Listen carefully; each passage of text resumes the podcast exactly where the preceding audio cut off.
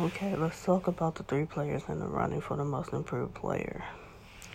First one being forward for the Detroit Pistons, Jerami Grant.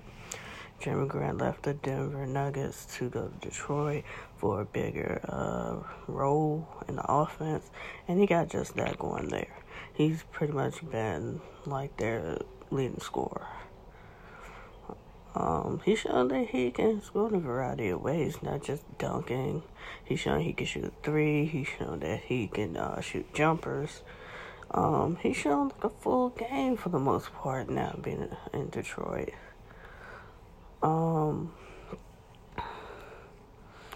he's definitely improved.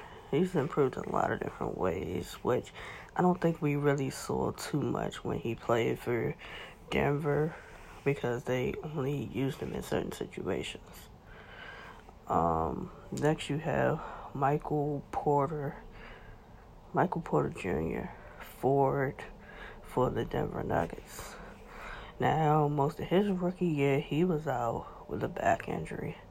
This coming season, he's come back with a like a chip on his shoulder. Um, he's scoring better. He's been healthy. He's shooting the three. He's shooting mid ranges. He's had some really good dunks. Um, he's been a consistent scorer. That's a big improvement for a person coming back from having back surgery. Because a lot of people basically counted him out, thought he wouldn't um, amount to too much anything after the surgeries. Boy, did he fool y'all.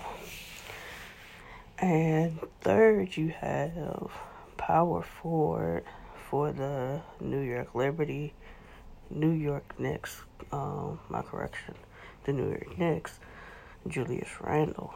Julius Randle has definitely upped his game, got his first NBA All Star uh, appearance.